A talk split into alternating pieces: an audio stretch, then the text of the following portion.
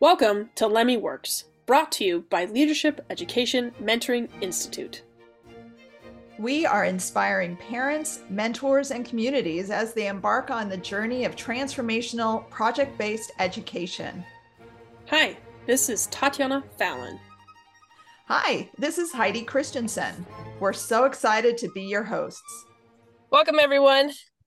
We get to hear from Andrew Read today. Um, Andrew was in my Shakespeare class. I think it was the first Shakespeare class that I taught. Yes, yes, it was the first Shakespeare class I ever mentored on my own, and um, it was fun. It was super fun.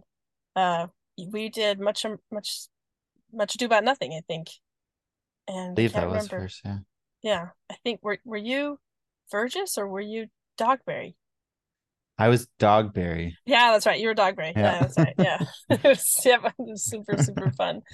Anyways, Yeah. Andrew, you just take a second, introduce your uh to our listeners, kind of tell us where you live and what you do, and Sure. Um, yeah, so uh, I'm- my name's Andrew Read. I uh, am currently residing down in San Diego, California. Um, and I I am a full-time video editor at the moment. Uh, I've been kind of have a background in marketing um, and video production, and so for the last few years, um, I've just kind of focused primarily on on video editing. So career-wise, that's where I'm at. did you get your love for video editing when you and Brady made the ridiculous YouTube videos? um that was that was probably part of it. Actually that was probably just me uh trying to trying to show off to my friends what talents i definitely definitely didn't have yet. No it was yeah it was good. My uncle my uncle had a small production company uh down in southern utah and so he i was kind of his uh guinea pig. He just had me do whatever he needed help with and so so that's i think what sparked it and then yeah those kinds of little things we did with brady and uh chris reynolds and and other friends we just goofed off and made tons of fun videos Oh my gosh, yeah, they made this absolutely hilarious music video dub. I guess it would now like it's would be commonplace, but back then it was pretty cutting edge. It was like video killed the radio star. It was so funny, like laughed so hard. And then that was back in the day when you like you had to film it on a video camera, move it on uh, on a. Did you have like a stick and then put it into the computer, edit it, and then upload it to YouTube? You know, like it was yeah it was, it was a lengthy process and youtube wasn't what it is now Yeah, no So, way. It you know, we were happy if we got five views So, um, your mom, tell us a little bit about your homeschooling story with your mom. I mean, what do you do you know what inspired her to start homeschooling you guys and what homeschooling was like for you and your family? That's a good question. Um, my guess is if she heard me, she'd be like, "That's not what happened." but if I remember correctly, a lot of it was she she started so she started sending my brother to elementary school, uh, my older brother, and during his first few years, um, something just didn't sit quite right. Like she what couldn't figure out what it was and i think around that same time she'd started to make friends with uh, tiffany earl and uh, rachel demille and i don't remember actually how they met uh, you'd have to ask her but but that's kind of what the where the transition started. And so she pulled him out of school and i was at the age where i hadn't yet started going to elementary school.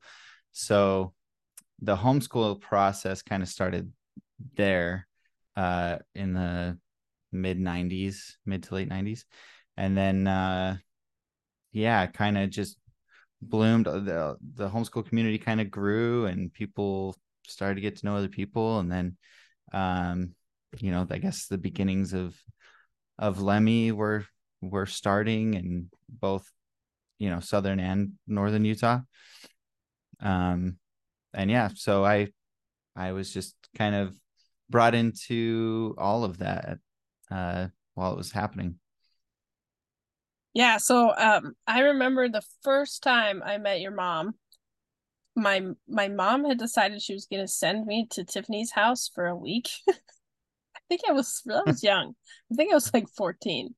And she was like, "Uh, you're going to go help Tiffany." Um it was when Hiram had his accident. Um, okay. And so she's like, gonna go to help Tiffany for a week, you know, just because like she was helping out the DeMills a lot and they were really close. And so we went down there to, to help. And your mom, I guess, was up in Salt Lake area. And so she's like, Yeah, you can drive down with us. So we spent a four hour car drive with your mom, total stranger. and it was really awesome. I that was like that was a moment I was like, wow, this lady is phenomenal. And I don't know if you were in the car or not when I went down. Maybe you were, but you. you would have been little. yeah, you would have been yeah. so little. But it was really fun. Your mom was just so full of like light and fun and just just really inspiring. And um and then several years later, when I moved to Cedar City to go to Georges College, then I was able to teach teach uh the Shakespeare class after my sister had taught Shakespeare class. So she had originally taught and i want to say like that was probably one of the first pilot programs i think that that you were in that was natalia i don't think that we had done too many trainings so it was like maybe like within the top 10 of like yeah. other people doing shakespeare that you were in so you're like the very first of it um so we always like to ask this question but how do you feel like doing four years of shakespeare yeah you had four years of shakespeare right? Or yeah, at least. yeah, at least. How do you feel like that's impacted your life or helped or shaped it or set the trajectory of your life? So it's funny you mentioned that because my mom brings Shakespeare specifically up a lot with us kids. Um, when when when I when I was in Natalia's class, my first performance, um, I remember I was what's his name, Egeus in uh, Midsummer Night's Dream. He's like uh, Ophelia's dad. I can't remember. Her, uh, my Shakespeare her, is her, bad. Hermia, Hermia's Hermia. dad. There yeah, you go. Hermia's dad. That's right. Um. Anyway, so I so that's who I was, and I had I had very minimal lines and stuff. It was it was a perfect role for me because I was really timid still, and apparently after my first performance, um, I remember I was nervous as could be. The second performance, um, my mom came on came outside. He was at the school, uh, coincidentally down the street from our house. Um, but we were just in the hallway there and she's like hey you did so good. She's like it was so the contrast from what you did the first night to this night was so you know so different. Like what what happened? And, and i turned to her i guess i don't remember this but she's like she's like you just said i decided mom i decided and uh so i guess you know that was the first time that i really felt like i was starting to get comfortable uh getting out of my shell getting out of my box and being willing to try something different put myself out there for people to laugh at um and that's i think kind of what sparked my love for for Shakespeare and performing. Um, of course, I, then every time I performed after that, I would always still get nervous and everything, being in front of friends and family and everybody. But, um, but yeah, it it that kind of just really helped me to uh to feel more comfortable in places where I normally wouldn't feel comfortable, if that makes sense. Yeah. Um, so I actually just read this book. I'm reading the book right now, and Heidi's gonna laugh because I'm like, you always bring up books that you're reading every time I do the episode. But it's called the um, Moral Molecule, and it's super interesting because he was studying this. Um, his name is uh, Zak or Paul Zak. He's a, a scientist. It's been studying impact of oxytocin and cortisol and eper, eper, eper oh gosh, I can't remember the name of the last one in the brain. But it's interesting because when you have to get on stage, you have a massive dump of cortisol. So like because it's a stress hormone and it's triggered to like keep us alive. And so it's like, you know, you're on stage and you're scared, you're like just like you said. And then um But he said the difference of like when we get on stage and we have that massive dump of cortisol is that if we, I mean, he didn't talk about the stage issue, but anytime we have to perform in public or do anything, we're going to mm-hmm. have that cortisol dump. But he said if we can be supported through our stresses when we get this oxytocin release, then the cortisol can be processed better through our bodies. So he's like, anytime you have to do something stressful, if you have the emotional support of people around you, you can cope through that stress easier. So um, it's just so fascinating because it's like two things when you were talking, just like epiphany for me is like Shakespeare is a massive cortisol dump for everybody on stage because everyone's scared out of their mind. But because you were doing it together in a as a unit, it's a massive oxytocin dump. So I don't know if like you remember like after at the end, everyone always is so sad when the play's over. Like it's this huge, like so mm. sad. Oh, oh man. Yeah.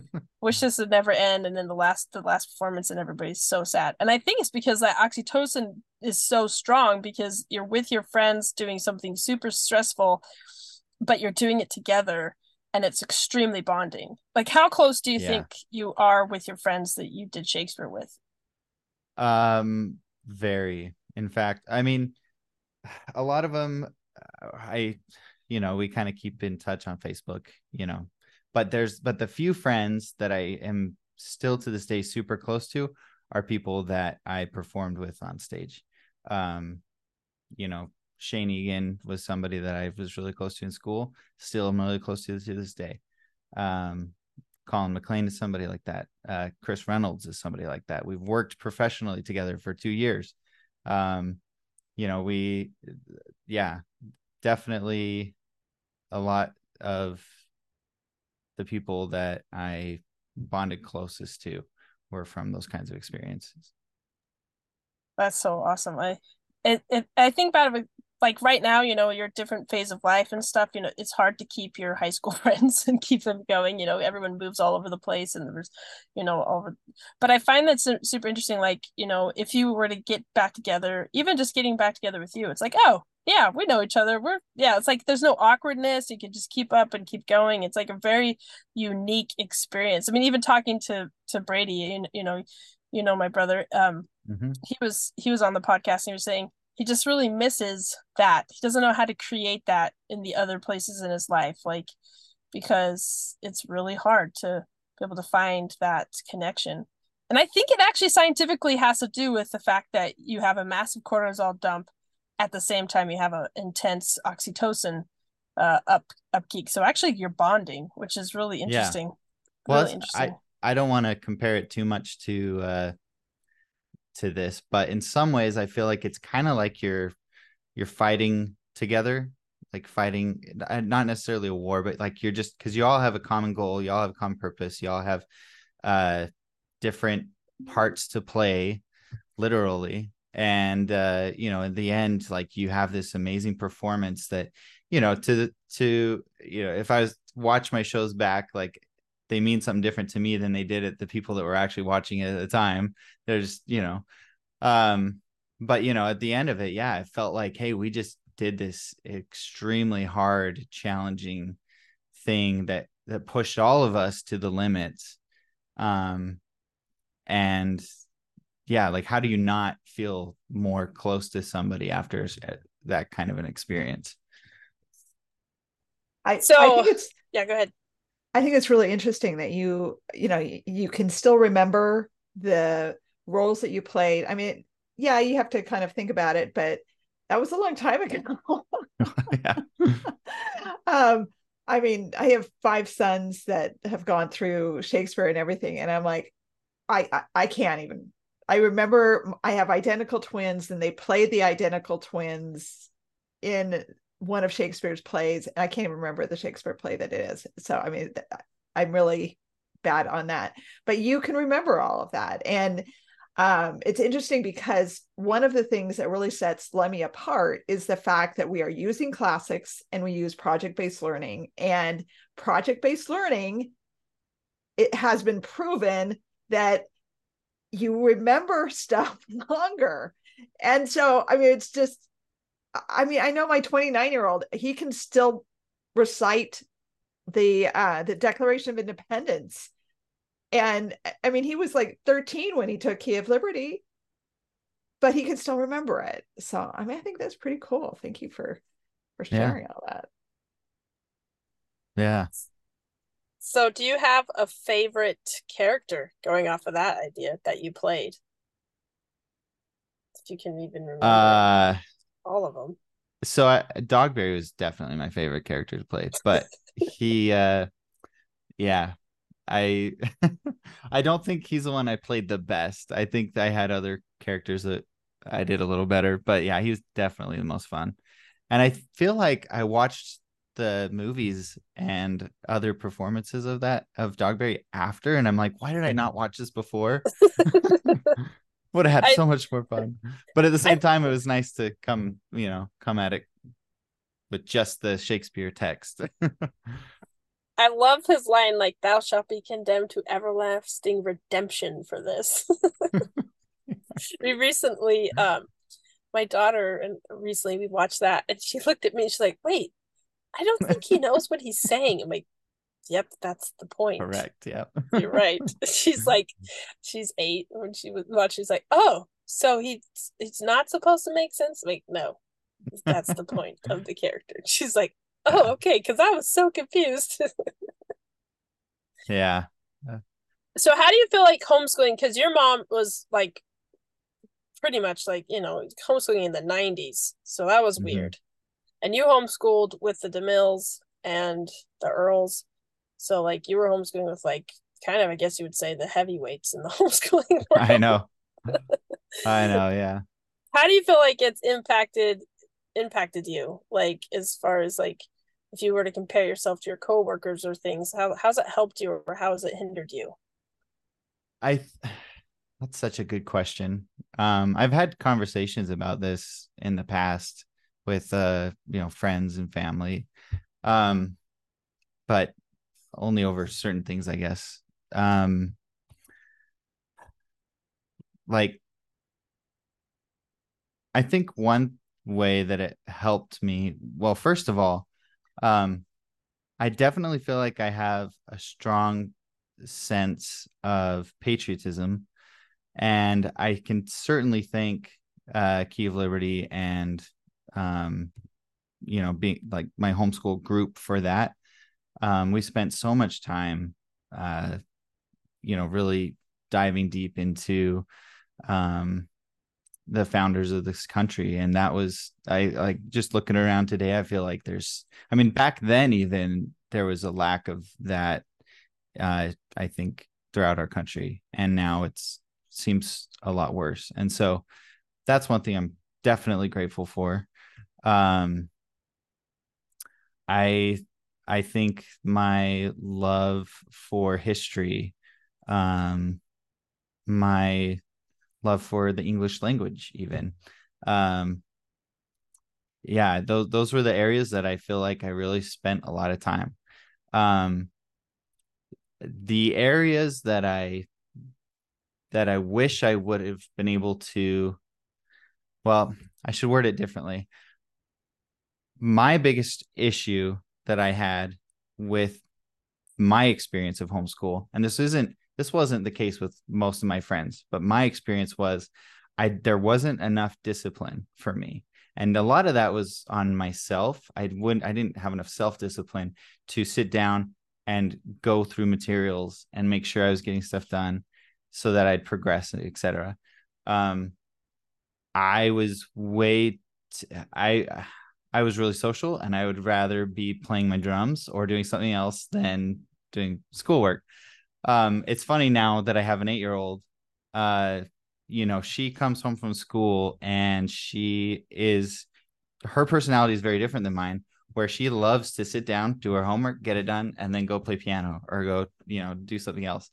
And uh, I was just not like that and so you know that's something that i wish i i could have done better. And i ha- i do have friends that that were you know that grew up with the same curriculum i did but they uh excelled much better than i did. And so if there if like i think about this a lot i'm like man if i could go back i would really sit down with myself and be like andrew i know you don't want to do these math problems but you've got to do these math problems. You're going to be kicking yourself in the butt later um yeah. So i mean that's really like i could go down that path if you wanted me to but that's the stuff that i wish i could have done better. Uh but yeah um i don't know where to go. No so while you're talking though the couple things that came out with it because i asked i asked my mom uh, Melody, who started by me i'm like what do you feel like would if you could see a success story for someone who went through the projects what would it look like? And one of the things she, she said was that they loved to learn still mm-hmm. and i thought it's really interesting like that's what you basically said like i love my love of history my love of country my love of these things and it's so interesting to hear like people kind of underrate the power of being able to continue continuously love learning and they don't see it as like a necessary virtue or value. But the fact of the matter is, if you love learning and you love to continue to learn, then you're going to be able to push through all the things you need to do and know in order to be successful in life, right?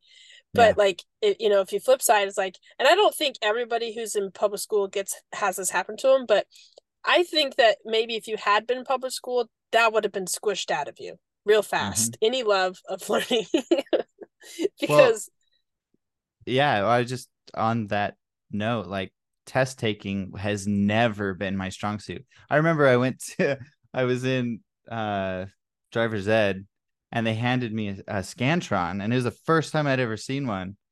I was I just was like drawing I was writing on it completely wrong, which I didn't know at the time. And you know, he had to like hand it back to me and was like, Have you ever done this before? I'm like, no. but anyway, so like test taking was ne I've never it's never been a strong suit of mine. So like in my college experience and higher education experience, I've had to learn how to take tests.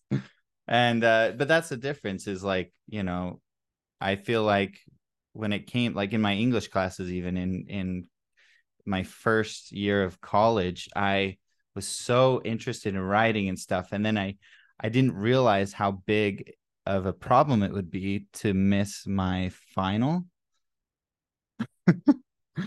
because I was like, I did so good throughout the whole year. What's so what's so big about a final? Anyway, it was like I didn't turn it in in time, even though I had it done, but I missed the deadline. And so anyway, so it was really bad, but I didn't know that.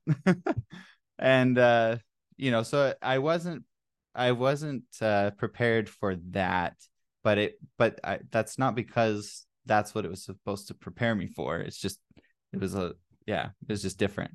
Um, but that's the thing is like there's there's I feel like a lot of people that I know are really good at taking tests, but you can't go deep into concepts necessarily with them or have more philosophical conversation um because it you know a lot of a lot of their experiences from what i have heard and uh, understand is like you know you you you learn even in my some of my college courses it's like you just need to be able to pass a test. Once you pass the test you can clear the course and you're out of there and you don't ever need to think about it again until you're in your work scenario where you actually do need that information.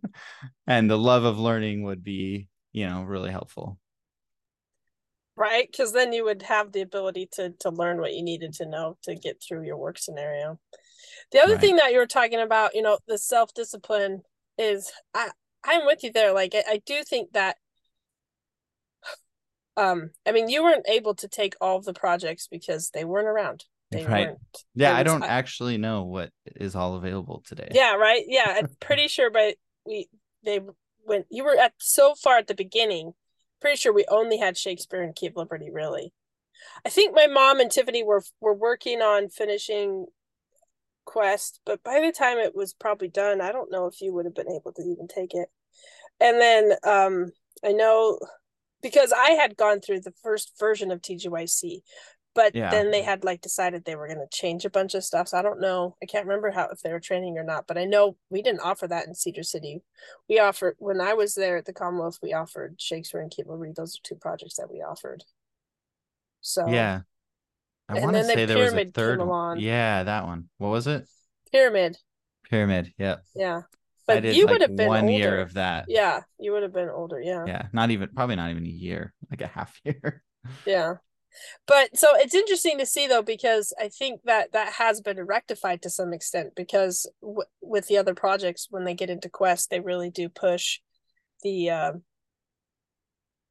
they push those uh, that accountability and that structure mm-hmm. and those deadlines and they do actually like practice those like um, with blue books exams and other things so i'm glad that you brought that up though because i think it really actually is something that i parents should be aware of is like you know because i think actually the first time i saw scantron test was when i was in um driver's ed as well like I'm mm-hmm. pretty I'm like I was 100% sure that because I'm thinking back I'm like yeah I remember being super confused as to what the bubble things were too and being like what are you supposed to do what is this? this? yeah yeah and well, I think oh go ahead. they don't ha- they don't have scantrons anymore. They do just they just do it on a computer. But yeah. my 17 year old um it took him several times to get through that test because he just he was he's like you. He just didn't do t- he doesn't do tests well. Mm-hmm. um it's part of just how he learns and things like that. But the actual behind the wheel he got 100% first time. Yeah and yeah I, I, in practice i was very very visual mm-hmm. um i still I, i'm still super visual i mean it's in my job um but that's the thing like finding other ways to teach like i was not I, I didn't I think that's one reason why I found math so hard is because I just writing these concepts were really difficult for me. But when I was able to visualize it and see it in practice, that's when I the concepts really stuck. Um. So yeah, it's been interesting. Well, I think test taking is weakness that I think just has to do with the person because I mean, both my brothers who graduated from public high school, they don't do well on tests. Yeah. Either. Yeah. So it's like even though they both had four years of public high school, like they both really struggle. So you know, it's the one thing I do love about leadership education. You know, like you know, people will be shocked and surprised that like, yeah, my brother's graduated from high school, and it's like, well, that, I mean, that was the education path that my parents felt like would be the be- what they needed, you know. So like that's what I like mm-hmm. about leadership education is yes, at LEMI we do promote these classics and, and we hope that these projects work for you and and work in your family. But the fact of the matter is like the child needs the education that they're trying to pursue for their unique genius and their unique calling and mission. So if that means they need to be in high school, then that's where they go, right? Like I like it, it has that flexibility. But yeah I also think it's really interesting though because even though, you know, my brothers did end up going through high school, they still love learning and they still love mm-hmm. pursuing mm-hmm. and getting better. You know, and so I think that that's just a mindset that's different. Like you, whether you do it in the public school systems or you do it at home, it's the mindset that you're trying to like instill in the children. You know. Yeah. Well, that's um, I mean, my wife was public school her entire life, and uh, she absolutely she has a love of learning. It's just it's just she learns differently than i do you know? Um but that's there. I mean if there's if there's something she wants to learn she's she's on it. So do you feel like being homeschooled hindered you in the dating world? Because like, a lot of people are worried about that. Like how what about prom and what about like social and dating and those things it's a good question. Um, so I wrestled in high school, um, all throughout high school, and I attended our our seminary, um, LDS seminary. Um, so that was so the seminary was in the morning, and then so I I got to know a lot of the kids at the high school, and then with wrestling, I got to know even more. And so even though I spent time with the Commonwealth uh, during the day, um, you know, I still got to to get myself out there and get myself known, I guess, to uh, other high schoolers, other kids around. Um, our community was decent sized, and so um, we had a lot of awesome girls that I was interested in, and so uh, yeah, I mean, I I I dated girls in high school that were at in the Commonwealth that were not in the Commonwealth, some that were in the Commonwealth of North, and uh, so I mean, I I guess I got to know a lot of people. That was also the same. It is really unique because that's the same time that social media started coming around. You know, that was 2007, uh 2006 2005 and 2006 is like when Bebo was a thing. And some old school people will know what that was. And then uh and MySpace and then uh, Facebook came around.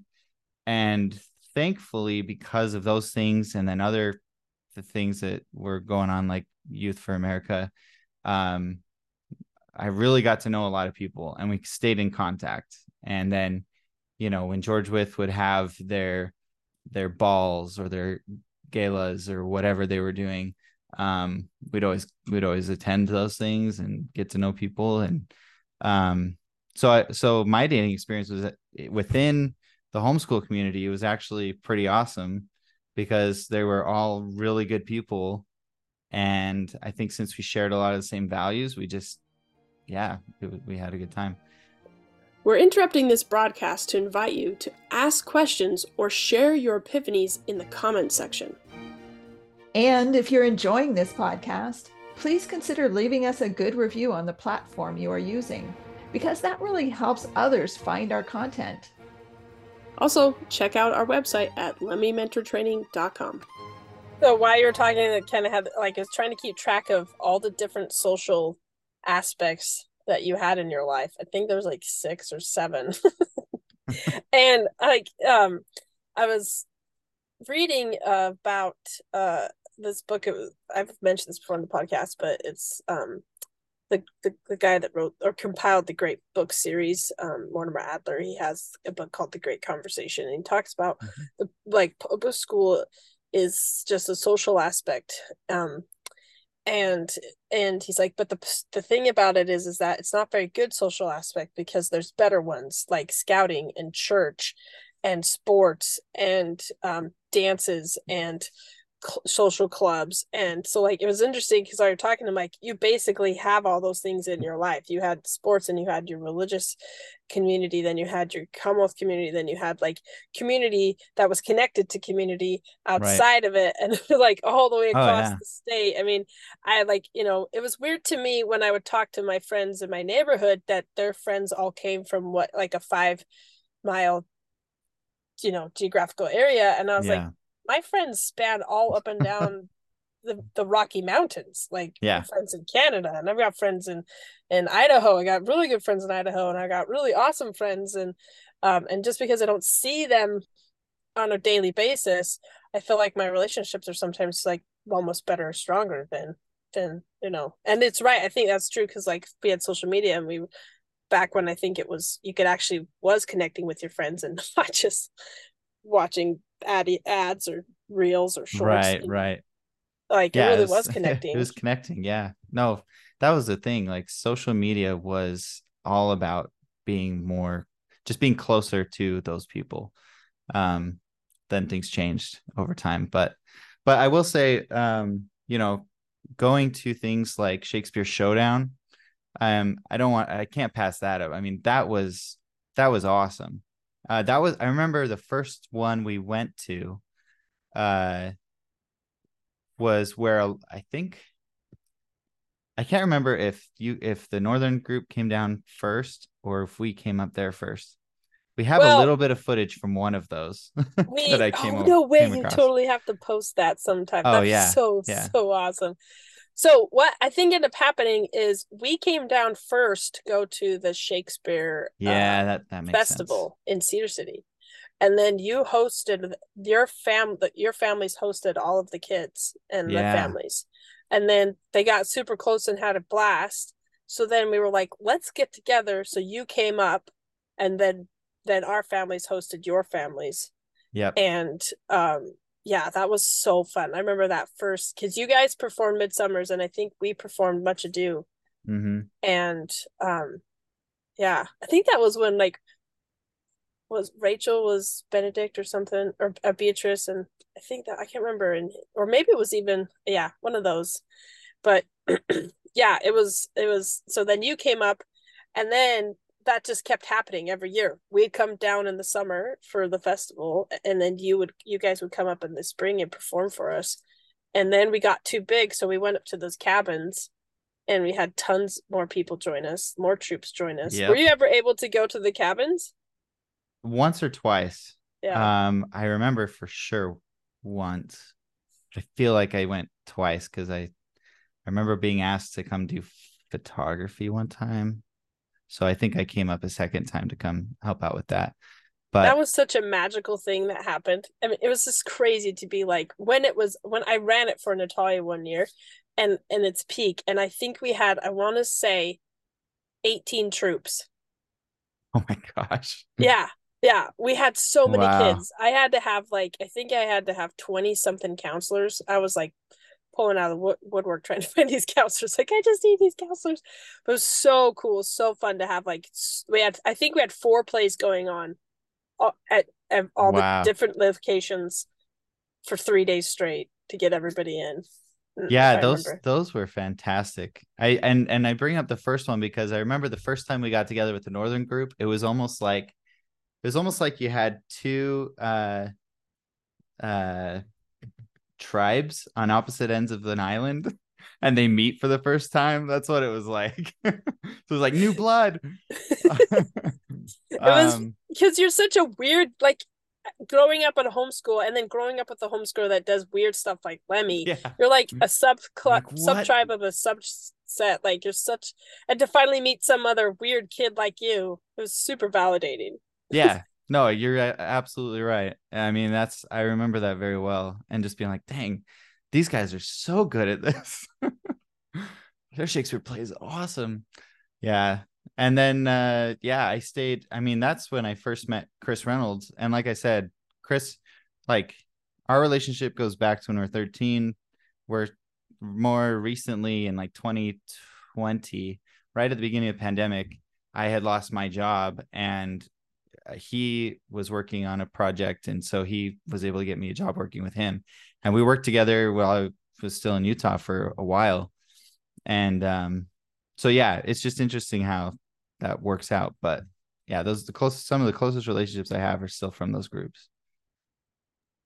It's it's kind of cool to to hear that the I don't know, it it makes me want to be like, oh my gosh, now I gotta build like 10 more Commonwealth schools out here in Kentucky so my kids can have weird, you know, nostalgic experiences with other uh, awkward Shakespeare loving schoolers. Like, but I I do remember like those events were some of the biggest highlights of of you know my youth. Ron, honestly, you know, yeah to meet your family and the people in in the southern group it became like like almost like cousins, you know. Well, yeah, and I mean, as a director, I remember as a director, you you were just such a great director because you weren't afraid to I mean, maybe you were, but it didn't seem like you were afraid to to be like, guys, we've got to figure this out. But then also you were like super fun. So there was this that you you walked the line really well between being like terrifying and um an amazing uh dir- like fun peer almost. Um but that was the thing. At the end of every i remember production day would finally come and like it was just all the stars aligned. They were it was it always went really well. At least it uh, to me it did.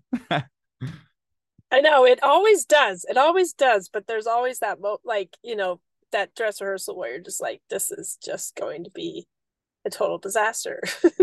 yeah yeah I think it was kind of gutsy because I was I was like 18 or 19 and I was like leading I, how many kids do we have in that class? I was like solo a mentoring lot 27 kids, I think.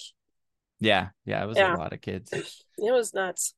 yeah and and like i said watching back a lot of the video that i've been going through lately like more credit needs to go to moms and dads that i didn't realize back then you know you like they put a lot of work and eff- and uh, effort into making sure everything went as it should Oh yeah, and grandmas. And Your grandmas. grandmother ca- costumed, I think, both of the plays that I did in Darren yeah see i don't even remember that and that's yeah, Yeah. absolutely i should remember that goodness she yeah She was she was phenomenal.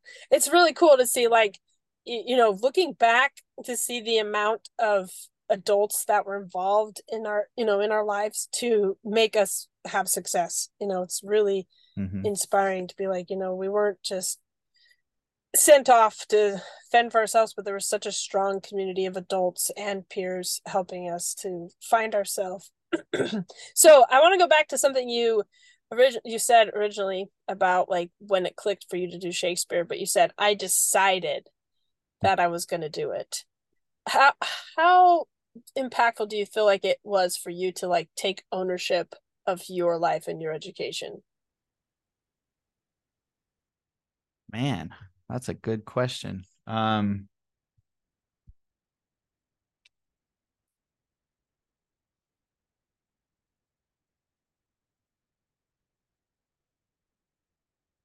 Ask me one more time so I can make sure I understand what no, you're saying. No, yeah. So like you made the comment that you decided right. Your mom asked you why did why did you why were you so much better tonight than the other night? And you said I because I decided. So what role did you choosing or having the ability to ch- make choices play in your education and then also in your life today? So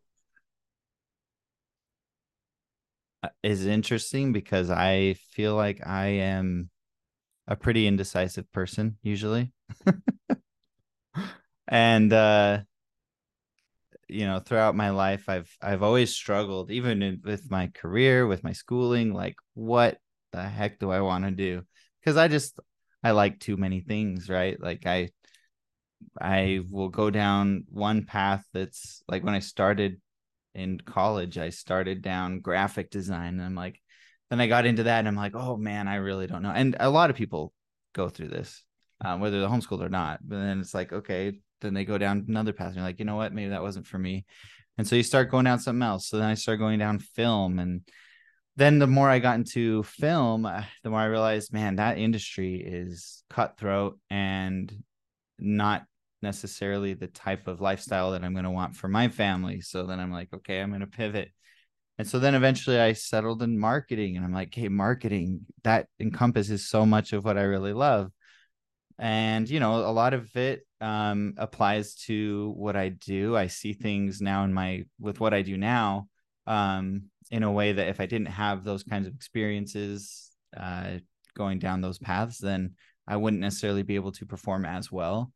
Um, and you know, then there's another part of me that wants to be a pilot, and so I'm like, well, do I stop everything I'm doing and go be a pilot? And I'm like, wow, I'm not getting any younger, and so I was just uh, you know constantly and just bombarded with those kinds of thoughts as I as I go through things, and I see and I see my friends, you know, that just have this really cut dry path of like I'm gonna be a physician and or I'm gonna be this or that or whatever it is and you know it, from looking looking at them from the outside just looks like wow they've got it all together. Um and so I, I i guess i i struggle with that is like trying to figure out what how do i what decisions do i want to make? Um but i always have to just root myself back to what i think are the most important decisions as far as you know um how am i raising my children? You know what kind of husband am i?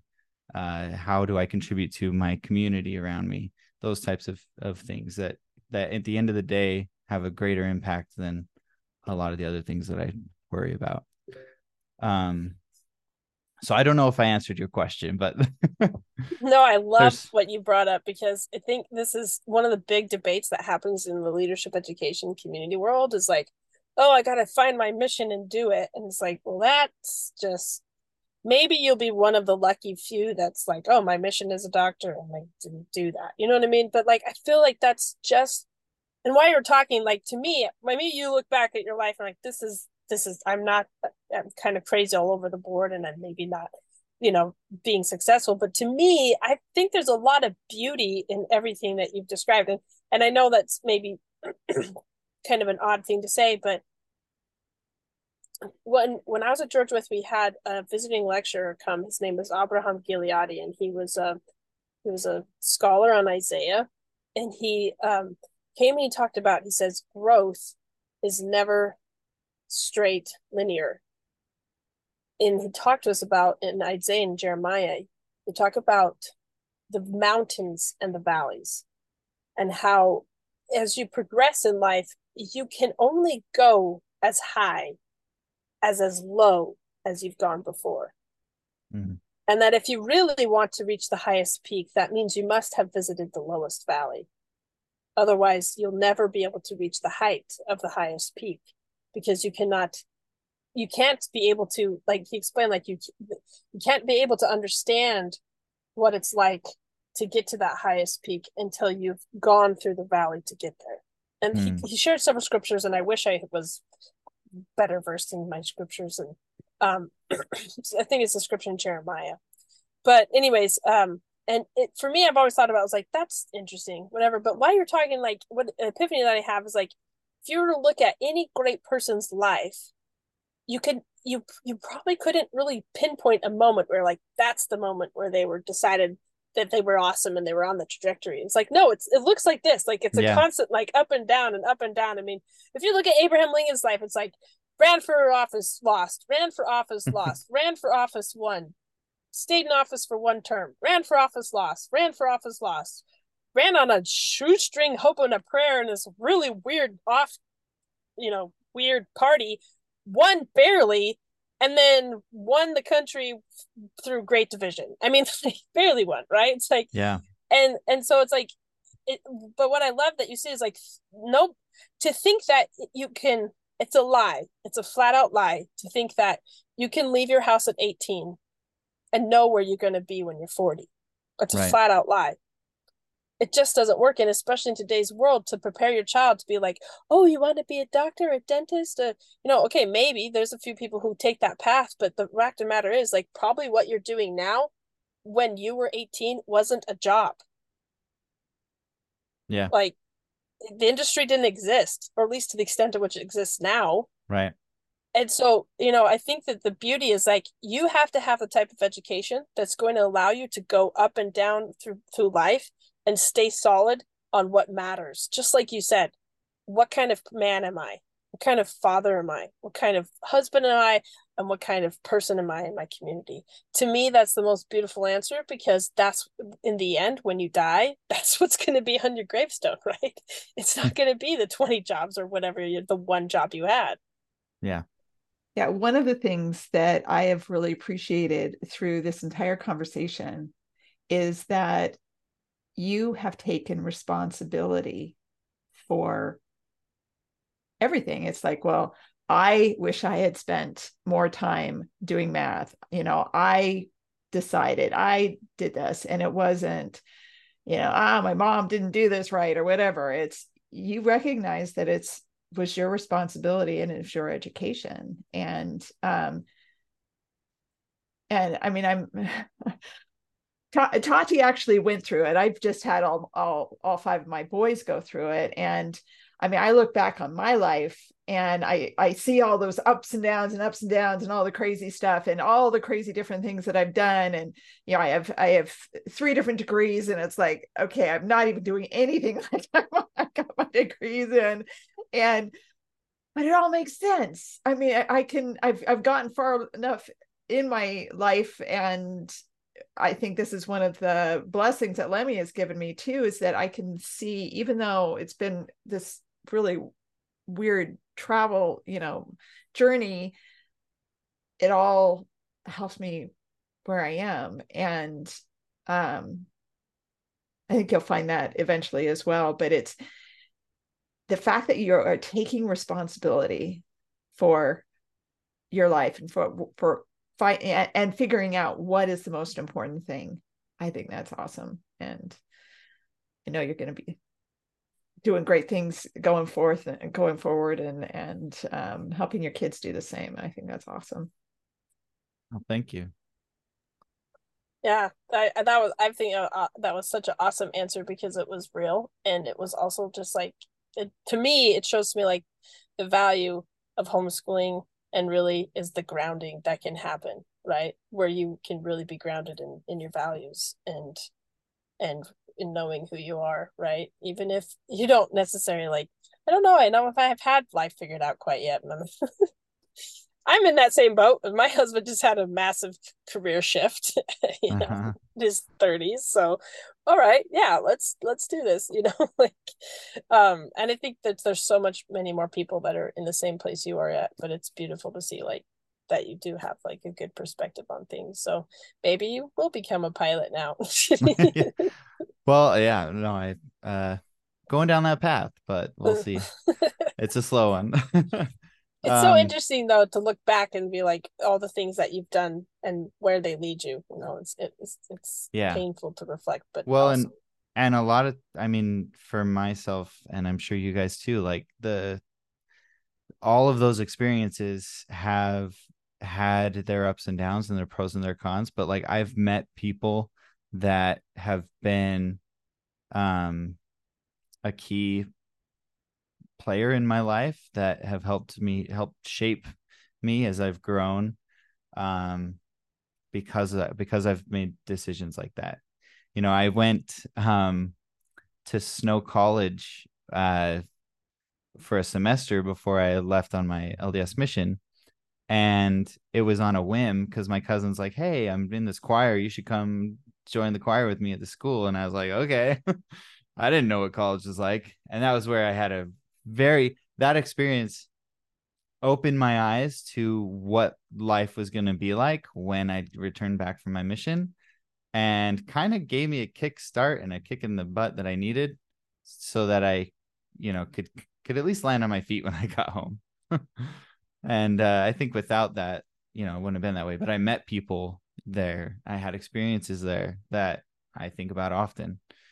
Um, so yeah, uh, I'm all all about that. Well, thanks so much for taking your time with us today. It's been super fun to catch up and to hear your insights and to get to see where you're at right now. Um, so we always like to um, end with this question. The name of our podcast is LEMI Works. And so, how do you feel like LEMI worked for you? in your life? I know you only got to do two projects because that's all that existed at the time. but how do you feel like that's worked for you?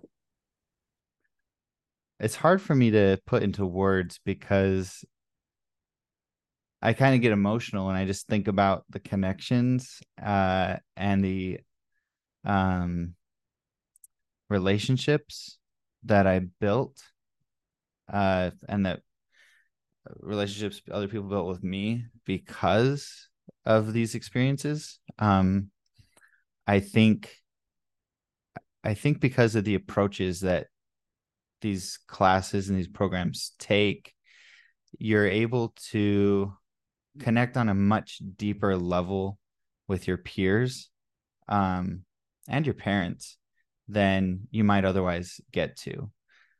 Um, there was even if a production at our local high school was so much better in in quality like they they had all the props they have all the things. There was something missing every time we went and i think a big part of that was you could tell when the characters the the, the actors behind the characters knew really knew each other and loved each other. And uh versus you know it's it's a class and you take your lines and you you go up and do the, read the thing like you know not all performances were like that but um a lot of them were. They were missing something. And i don't mean to compare directly but that's just one of my experiences. So i so that's one of the ways i think it LEMI really works. Um you you grow those deep connections that you know if i have if i'm going through something or want to get an opinion on something, these are the same people I still call and talk to today. So, um, and it, you know, at the end of the day, I think that's I think that matters a lot more, uh, than a lot of other things that we might sometimes put first. I'm totally with you. I, I get emotional thinking about it too. Just like thinking back on the the two two years that I mentored the Shakespeare class that you were in, like I, I can name every single one of the kids that was in that class. And I could name I don't know if I can name the I probably can name every part they had in each play. Um, but oh my gosh, like if I saw them in person, I would have uh, the, the amount of emotion in uh, would be so palpable how much love I have for them, how much love I have for you. Like I was like, oh, I should get Andrew Read on here. It'd be so fun to just talk to him, and and it's it's funny like listen to you and like trying not to get emotional because you know hmm. trying to talk, but just like I think you're right. Like it's this something that happens. It's just magical, and and it's and if you know as we've been talking to other people who've experienced the project, it happens to them too. So obviously it's been it's not just you know this unique one and done experience. Like it's been happening for years all across the country now, but it's it, it's something it's hard to put into words i really think until you experience it. Like remember the circle of doom that we used to call it? I don't know if you were the one that came up with that where it's like every we right we were really struggling with our taming of the shrew remember? It was like really bad.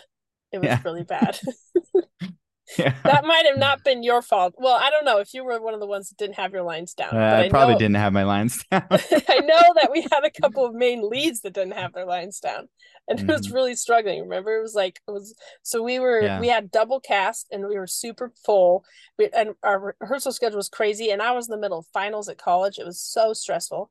And I remember like being like, this isn't working. I just want to quit. And so and so we we ran through the play and I was like, this is garbage, guys. And so like I sat everyone in that circle. Remember that? And then I, I do, yeah. One person in the middle of the circle. Do you remember? And then I don't even remember what I did. I made every person go up to that one person in the middle and tell them why they loved them. Looking back, I'm like, that was probably super awkward for like 13, 14, 15 year old kids to like go up to their friend and tell them why they loved them. But like looking like, you know, also back, like that people still talk about that performance that the showdown that we did event like like i have like my sister natalia she's like that's the best shakespeare play i've ever seen. And um serenity hunt was on here. She's like oh my gosh your of the shoe was the best taming shoe i've ever seen. And like I've, I've had multiple people tell me that's the best play they've ever seen. And i think it comes down to what you talked about right there which is like because the emotional connection was so strong between everyone and they just had immense support and love it really opened everybody up to really perform to their best possible and take the performance to the next level which is you know what ended up happening.